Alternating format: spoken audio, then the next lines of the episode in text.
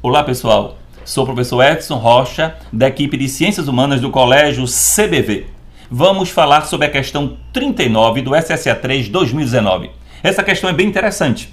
Ela envolve um conflito na América do Sul. E é claro, envolvendo o Peru e Colômbia. E tem também um envolvimento com o Brasil. Por quê? Porque foi um incidente militar, óbvio, armado, tendo como objetivo a área do extremo sul do território colombiano, fronteira ao Peru e ao Brasil, que se encontra na cidade de Letícia.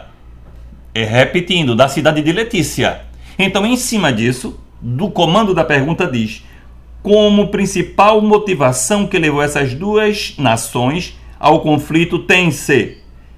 Fica exclusivamente a letra E. Disputa por uma parte da bacia amazônica rica em seringais. Ou seja, essa cidade é fronteira do Brasil com a Colômbia.